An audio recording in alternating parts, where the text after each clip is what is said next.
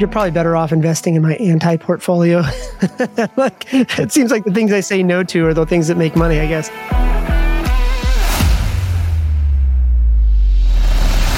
So, not that my opinion matters here. Poking holes in my assertions. This is probably blasphemous to you. So rude. So, so rude. Okay, let me step back. So she won't know that you just threw her under the bus Okay, so I have a lot of thoughts. before they sort of got vaporized. Like, I still don't know why I care. I'm going to cry when you say this, but go ahead, yes. Anyway, all the Cancun lovers are going to crucify me here, but 14 margaritas for you. judge me openly, everybody. Hey guys, welcome back to Results Junkies podcast. While Paul is away traveling, we have recorded this episode to talk about travel. And I think at the the high note of this is to say that you know I, I I went to my business partner Russell a little over a year ago and proposed this idea where we would try to find ten travel startups per year to write checks into for five years to try and come up with 50 travel related startups to you know build a portfolio. We are behind pace for sure, but the goal is to write starter checks into these companies of like 25 or 50 grand. Not that we'd be limited to that, but that's as you know, like that's sort of our investing thesis is to start out small and then, you know, reserve money for follow-ons. And so, you know, when I mentioned this to you, you were interested in in talking and asking me questions about it because you and I haven't talked a ton about travel startups. I mean, I like I talk about travel all the time, but you and I haven't talked a ton about trying to focus on travel. Yeah, I, I think it's really interesting because, you know, in broad strokes, travel is one of those industries where it has like a high, I mean, depending on which side you're talking about, but look, I'm going to assume here before I listen to your portfolio, I'm going to assume you're talking about something that's consumer facing to some extent, at least on one side of it.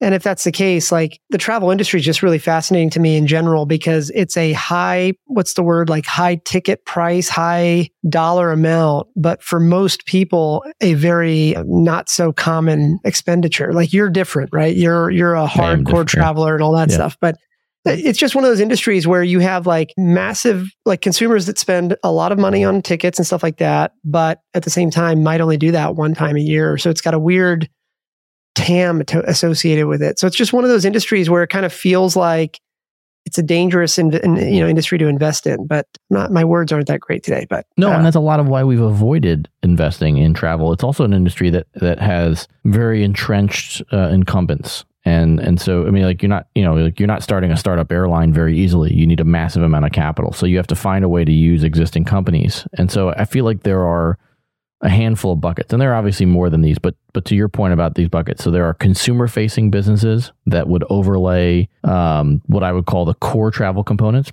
airline, hotels, and maybe to a slightly lesser degree rental cars. And then there's you know same same sort of B two C model, but that overlays what I would call the everything else of travel. So booking a guide in a remote destination, travel, you know, tips, travel, you know, strategies, travel equipment, travel, you know, suitcases, all that stuff. There's a because there's I mean just a ton of companies creating backpacks and suitcases and, and all that sort of stuff. So that there's that sort of the B two C to C stuff where maybe you don't need to go up against an entrenched incumbent um, by creating products that are parallel. And then there's a third bucket that's really, you know, call it a B2B where, you know, there are entrenched players that move data back and forth or provide partnerships or things like that. And and and and a B2B play could be established to try and unseat some of those companies that maybe are less incumbent. You know, there's other tranches, but those are sort of like what I would call three main buckets. Mm-hmm. Assuming I counted a three there. Well, okay, so so so I, I love so not that my opinion matters here, but I love this idea of you know I think you said oh, I forget the exact numbers, but you said something like you're going to create a portfolio of fifty of fifty companies in this category over the course of a couple of years. That's really I, you know I love that. You know, it's not just you're creating a portfolio in that industry. That's super cool. So let's talk about. Well, let's let, let me let you drive because I think this is just really fascinating. I'm curious how much you want to talk about here. yeah, let me. So let me give. I'm gonna first. I'm gonna give an example of a company that we did invest in, and we talked a little bit about them on the show a while ago. But just an idea of like one of the examples where, because uh, for a long time I was afraid to invest in travel. Part of it was the entrenched incumbent part, and part of it was just I was just jaded about the success that folks would have overcoming the incumbents. But quite frankly, I mean, you know, you're a great example of this because you use the line about you know not investing in Uber. Like I never thought that somebody was going to take over the taxi industry and change it in New York City. Like the you know the medallions were the medallions. They've been, they've been mob controlled since before you and I were born. So that was what I viewed as a large part of the risk of these companies was that the, you know you had to get through some very entrenched you know battlefields to to, to make your way on this you know, uh, in this ecosystem. So one of the companies that we invest in is a company called PointMe, Point.me, and they what they do is they help folks use their miles and points. And so the basic strategy is that you you go to Point Me and you say I want to go from Washington Dulles to the British Virgin Islands and I want to go on December 22nd you know, show me all the flight options and it'll show you the flight options and then it'll tell you how many miles it is and which programs you can use. And so it's helping a consumer use a product they already have with an entrenched incumbent. So they're they're helping you get more value out of your miles and points. And and there's there's to, to, in my opinion, it's a little bit of a two-sided marketplace in that you're helping the consumer, which is great. But in theory, if you're delivering that customer to the airline, you know, and I, I think you know this, but but intuitively, the airlines they make money on flying, but in reality, they make much more of their revenue on everything else. They make money on the loyalty program. They make money on selling you insurance. They make money on rental car bookings, commissions, hotels, all that stuff.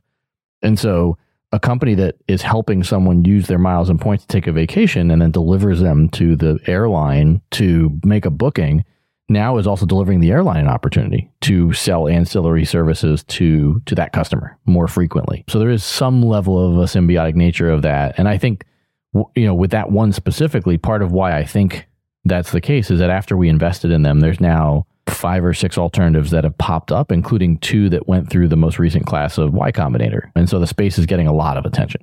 I Okay, so I have a lot of thoughts, but mm-hmm. let me make sure I let me just pause for a second because I want you to be if if there's a question that you have, let's talk about it first because otherwise I want to like I have a question about the industry as a whole, but I don't want to like take us off take us off topic here. No, hit the, hit, me with the question because I because part of talking about this is you is you poking holes in my assertions. Oh well, yeah, I mean, look, you're probably better off investing in my anti portfolio. like it seems like the things I say no to are the things that make money, I guess. But anyway, so, so, here's the thing, right? You're, I don't know what the right term is for people like you, but you're like, you understand the point systems. You understand sure. how travel works. You, I remember at one point you showed me like how to turn on some weird hidden expert mode in my United account. Like, I yep. still don't know why I care what fare class, but now it's exposed. And I'm like, oh, what do I do with this? Right. Okay. So I'm going to preface what I'm saying with First of all, I love your idea of of crea- crafting a portfolio of you know 50 companies in this space. Absolutely love that. But just for a moment, I'm going to put that aside here. Mm-hmm. I think that like one of the ideas that I think is really interesting about this industry is is that if we were to draw like a let's just say we drew a circle and and we labeled that circle the number of people that understand the intricacies and the inside of travel and how to use points if we labeled that circle with that title. And then we created another circle that encompassed this other first circle that I talked about. That second circle would be all people that might travel at some point and would love to spend less cash if they had the opportunity to understand how to use their points better, right? Right. So like to me, the bit where I'm going with this is is that the you know, with this travel industry, you got all these consumers out there that want to spend money on travel, whether it's for vacations, business, whatever. On the other side, you got the airlines. You're not, at some point, you're going to end up on one of their airplanes, mm-hmm. you know?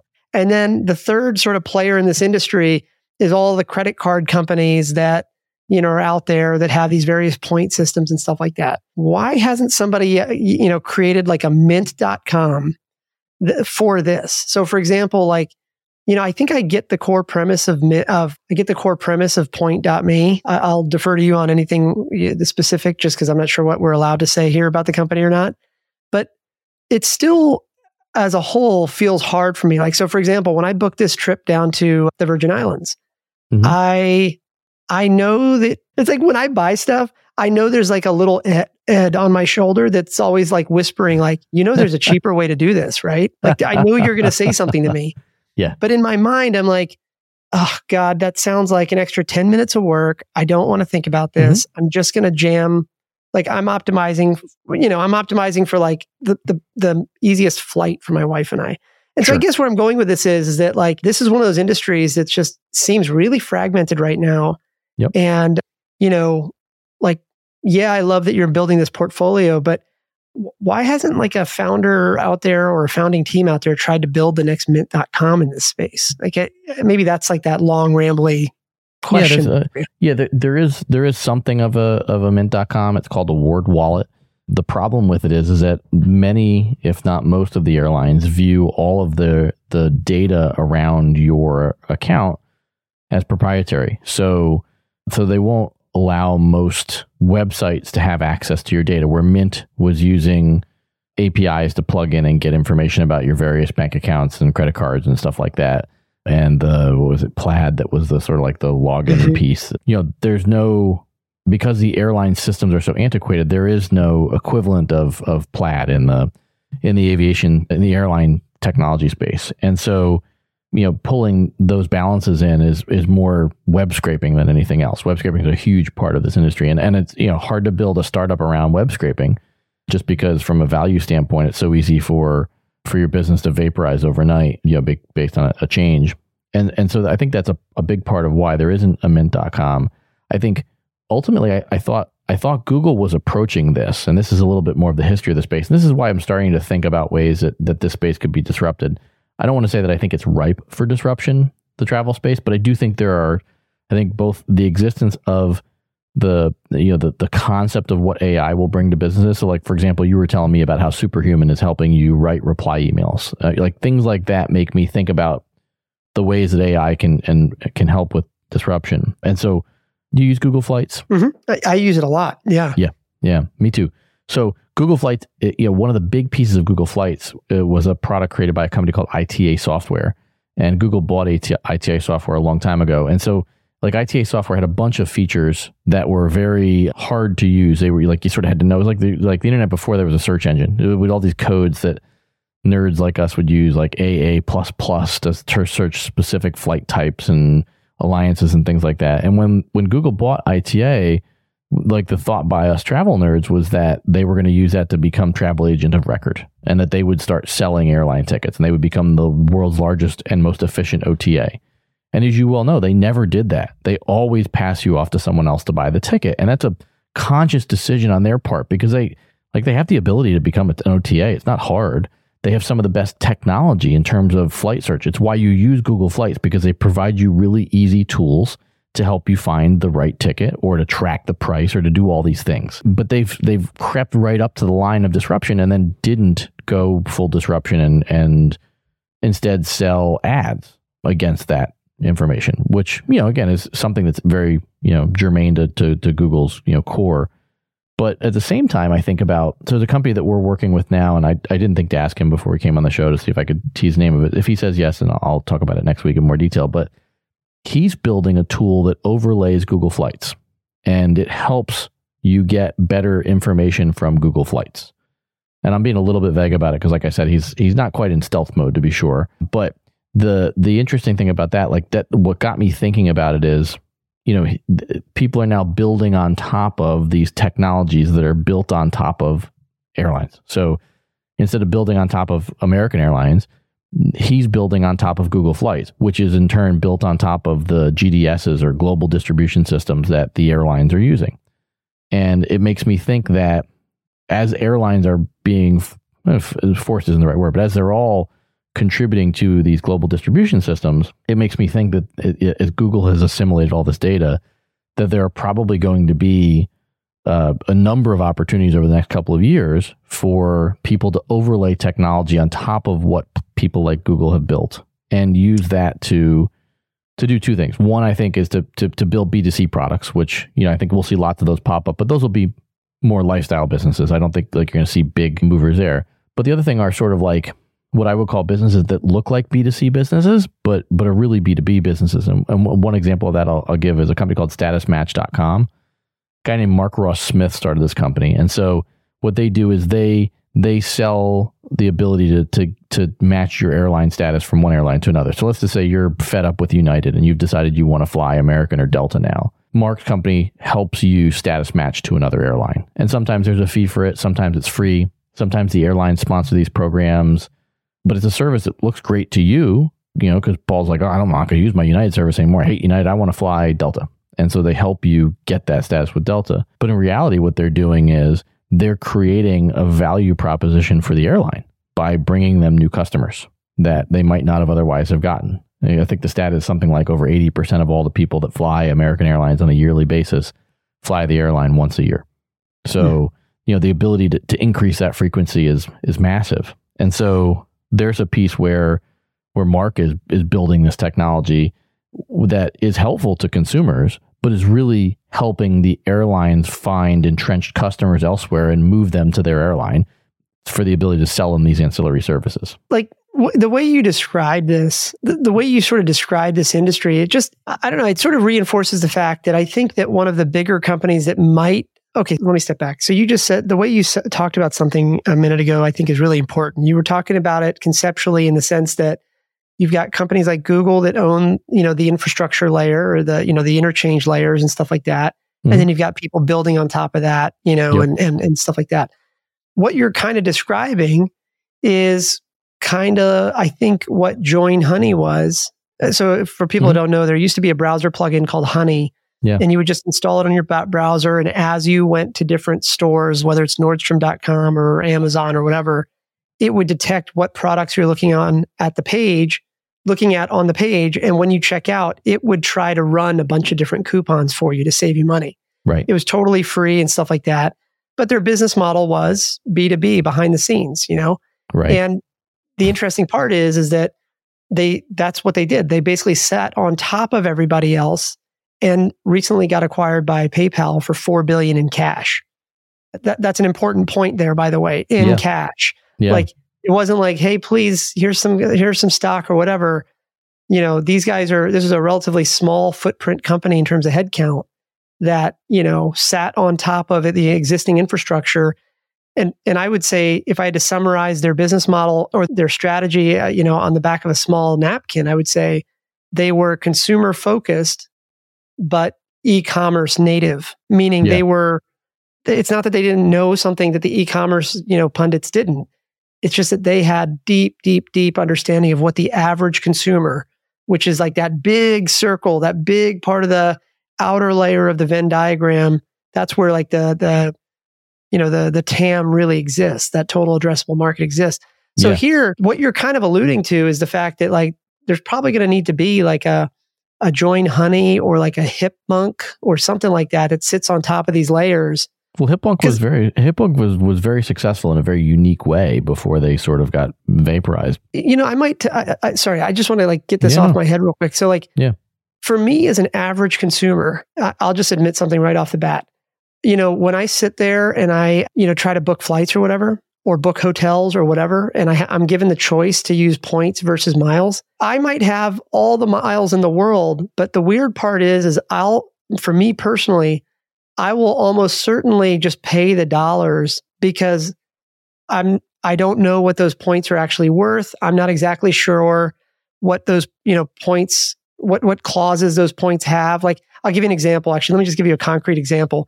When I was running my marathon down in Richmond a couple weeks ago, um, I always stay at the Delta downtown because it's right by the finish line, and you know whatever we've stayed at that property before.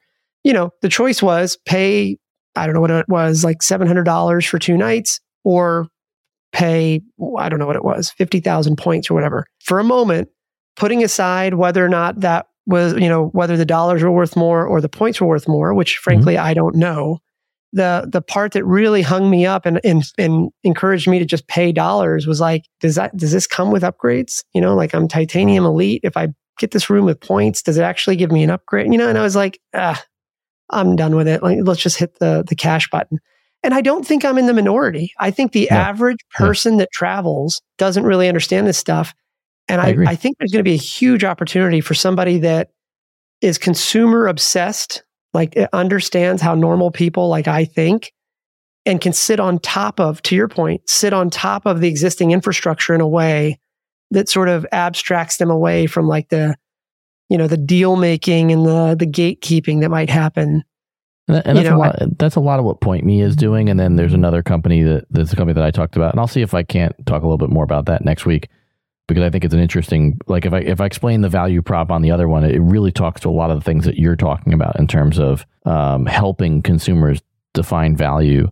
And I think that's a big part of this because I think people collect miles and points and don't understand the value. And so they use them in an inefficient way. And and market inefficiencies as you well know is a is a great place for startups to step in. And i think you know there's one other piece of this when you talk about market inefficiencies that, that's really made me think about why things are ripe for disruption. And i can't tell you that i have the definitive way that this will happen but like when you book like when you book your hotels and rental cars you're generally going directly to the hotel or rental car site right?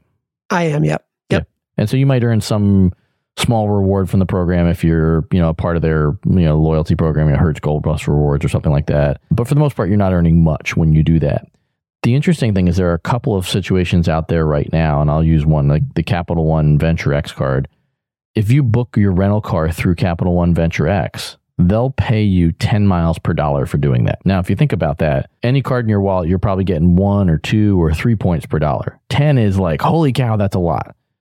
Well, what does that say to me? What that says to me is if that if that credit card company or that airline can afford to pay 10x, it means they're making more, more than that. And so that there's a huge market inefficiency in there. Like in some small hotels in smaller areas of the in the world, their commissions to online travel agencies can be as much as 30 or 40% of their room rate. And so when I think about those sorts of inefficiencies, it, it, like there's a there's a market in there in between the folks that are charging these companies exorbitant commissions or the, or the, the brands are paying the exorbitant commission to get the the business and what the consumer's paying and trying to find a way to, to live in the middle there and make mm-hmm. that to bring value to the to the consumer. And see as a consumer if you if, if you were to make if you were able to surface more opportunities like that that don't mm-hmm. require me to have specialized knowledge, right. fear of screwing it up, and just let me do it, I'd gladly give you some of that spread. Right. Know? If I said to you, if I said to you, and this is like how a lot of it comes together. What if I said to you, I could, I could give you twenty dollars cash back on your next car rent, or hundred bucks cash back on your next car rental? Like that's, yep. it's yep. very addressable to you. You understand the number. So exactly, yeah. So if I do that math and say, well, if I sell Paul this rental car booking and I make a two hundred dollar commission and I give him a hundred and I make a hundred, very rudimentary example, but there's enough fluff in the middle there for companies to try and live in that middle and create a business. And then to your point, you know, I don't know what happens next. You know, maybe they get absorbed by a uh, travel agency. Maybe they, you know, make mailbox money. Maybe they have data that an airline or a hotel or a rental car company wants to buy, but they have a place in the ecosystem. See, this is really fascinating. I don't know if I'm probably going to, this is probably blasphemous to you, but just as an example, and I'm just talking as an average consumer, because that's all mm-hmm. I am. When I go into the Amazon, you know, the Amazon checkout flow. If I'm going to cry when you say this, but go ahead. Yes. You know where I'm going with this. I so, do. like, as an average consumer, when I go through my checkout flow with Amazon at the end, where it says, like, okay, how do you want to pay? And, and let's say I've selected my American Express or whatever, right? Right. It says, okay, put the $62 on, you know, let's just say it's $62. Okay. Do you want to pay this with your Amex? And then right below it, there'll be a little radio button. You know, it'll say you have this many points, and then it'll put in parentheses somehow convert that to dollars. And I can choose it. The way that they do this in the UX is really fascinating because, like, yeah. I don't think, I mean, look, Amazon's not in the business to save me money. I have a feeling that what they're really doing is is like converting those points, you know, in a suboptimal way mm-hmm. that ends up but where it makes me feel like I didn't pay anything for whatever the thing is that I just bought, but they're probably keeping the spread somewhere in there. You know, and like but my point is is that that's a UX experience that, you know, I think resonates with normal people.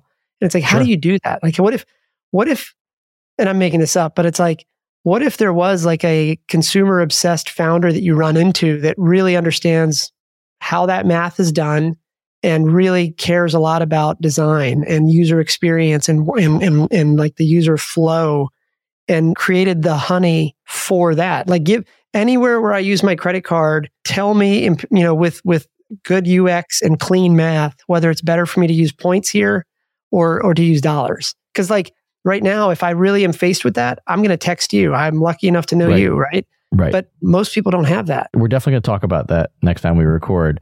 But but inside that same nugget, and then I know you got to go, so we'll we'll tie it off here. But inside that same nugget where you talk about the you know the, this this consumer and and connecting with them, there's this you know I just feel like when I look at this ecosystem, I look at other plays that are successful.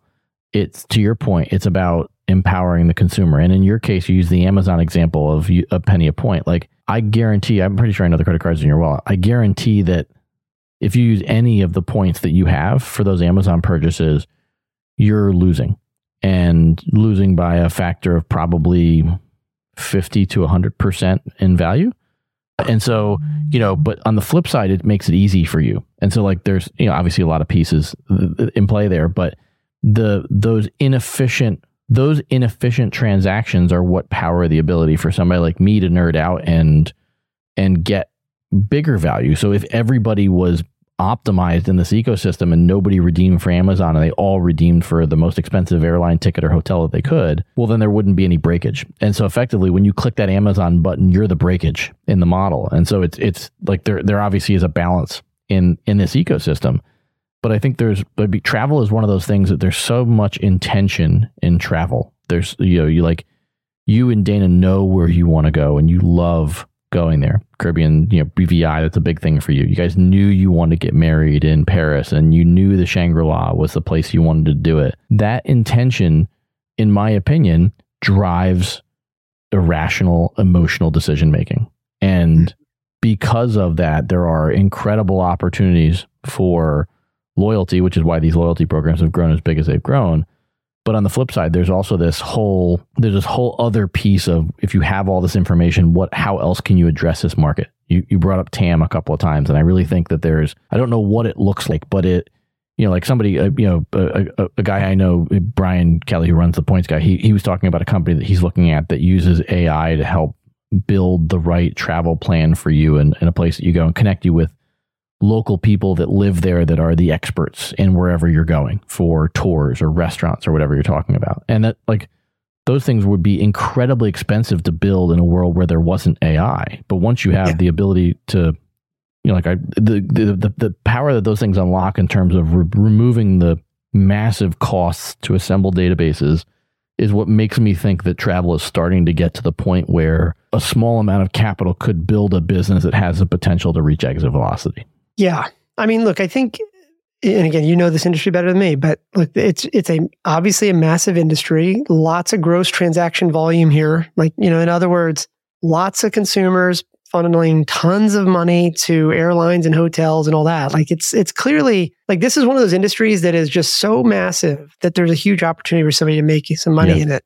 Mm-hmm. And when I think about it from an investor standpoint, the thing that's always kind of held me back personally has always just been that most of the you know founders that I've run into, and I say this with all the respect in the world, their entire business model is sort of hinging off of their ability to close some sort of partnership deal with an airline or with a hotel group or something like that, which I get why they have to do it. I, I get that there's like, you know, terms and what you said earlier about like, you know, you know, the, the players don't really want their points to be exploited that way. But man, on the flip side, you know, what would happen if you ran into like a, uh, you know, if you think about the persona or the stereotypical persona of the people that founded mint.com or Join Honey or, you know, Hipmunk, what, what if we ran into somebody like that? That, that gets really fascinating because yeah. like, you know, if you can sit on top of these platforms and sort of just play in that gray area, the gross transaction volume is so large that just cutting off a little bit of it here and there, numbers can add up very, very quickly. Like, in other words, I think this is less of a technology problem and more of a distribution problem. Like, how do you get, sorry, one last thing.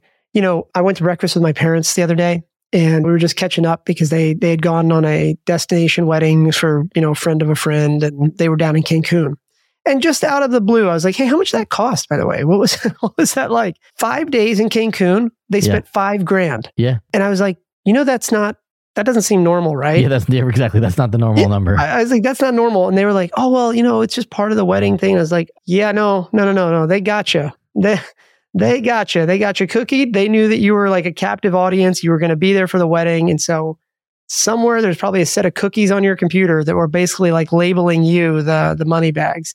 Cause you know, you probably shouldn't be spending more than a thousand bucks to go to some place like Cancun. And all the Cancun lovers are going to crucify me here. But my point is, is that like, man, there's just, a lot of money being spent here and some there's a huge opportunity for somebody to sort of smartly insert themselves into this and i, I just my brain just goes back to this mint.com join honey Yeah. Hipmunk sort of hybrid that sat on top of everything else and made plenty of money doing it. So Yeah, no, I agree. I agree, and I think there's I think there's a lot to come here, and I, I hope. I mean, selfishly, I hope us talking about this means that some companies that are thinking about being in the travel space will, you know, send over a, a note about investing in them. You know, be lying if I said that wasn't part of why I brought this up. But I also think too, I- like I, I would like you and I to continue the discussion as I look at companies because I think, um, I do think there's a lot of disruption that can be had in this space, but uh, there are also lots of entrenched, you know, interests that make it hard, and so somebody Yeah. needs to challenge that assertion. Yes. Yes, absolutely. And if anybody out here can kind of help me figure out how to maximize my points to dollars ratio without me having to sit on a call with Ed for 30 minutes, I'm, I'll be your first customer. That's so rude. so so rude. Yeah. All right, man. Well, I uh, I know at some point we're going to talk about your uh, secret trip to Chicago to talk about travel related stuff. Maybe that's related to this. Who knows? I have no idea. But uh, It could be. I don't even know everything we're talking about, so we'll we'll see. But uh, yeah, definitely definitely more to come on on that. And I also. I, I think whether whether it's bringing this founder on the show with us briefly or me explaining it, I'll just make sure that it's cool by him. But I think you're going to really love the the product that he's building. I think it's going to make world of difference for you, and it's going to come at a, a cost of zero dollars. all right, yeah, let's get him on the show if he's up for it. Let's get him on the show, or we'll Yeah. talk about him on the show. But I think we should do that.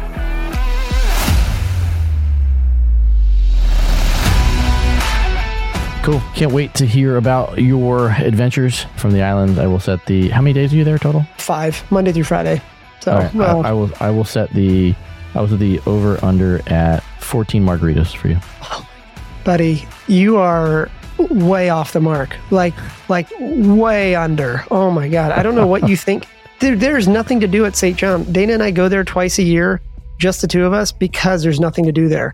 I think the the logistics company that we hired to fill our dude, yeah, my the logistics company we hired to fill the fridge before we checked in. I think, I think it's five cases of beer before that. Like the the Oh, checkout God. order was it started with five cases of beer oh dear God. you know, and anyway, ju- judge me openly, everybody. Oh, I, well, So- well, yeah, well past that. yeah. 14 margaritas. Jeez, man. What did, what the Wow.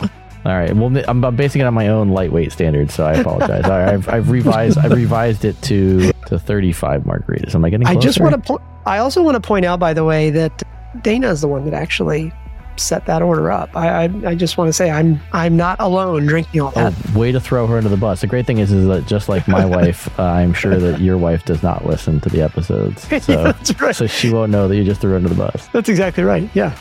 All right, man. Well, I uh, I wish you a lot of luck with your travels this week, and I can't wait to talk more about this travel stuff. If uh, your buddy wants to come on the show, it'd be fun. All right, man. Well, enjoy the trip. All right, buddy. Talk to you soon.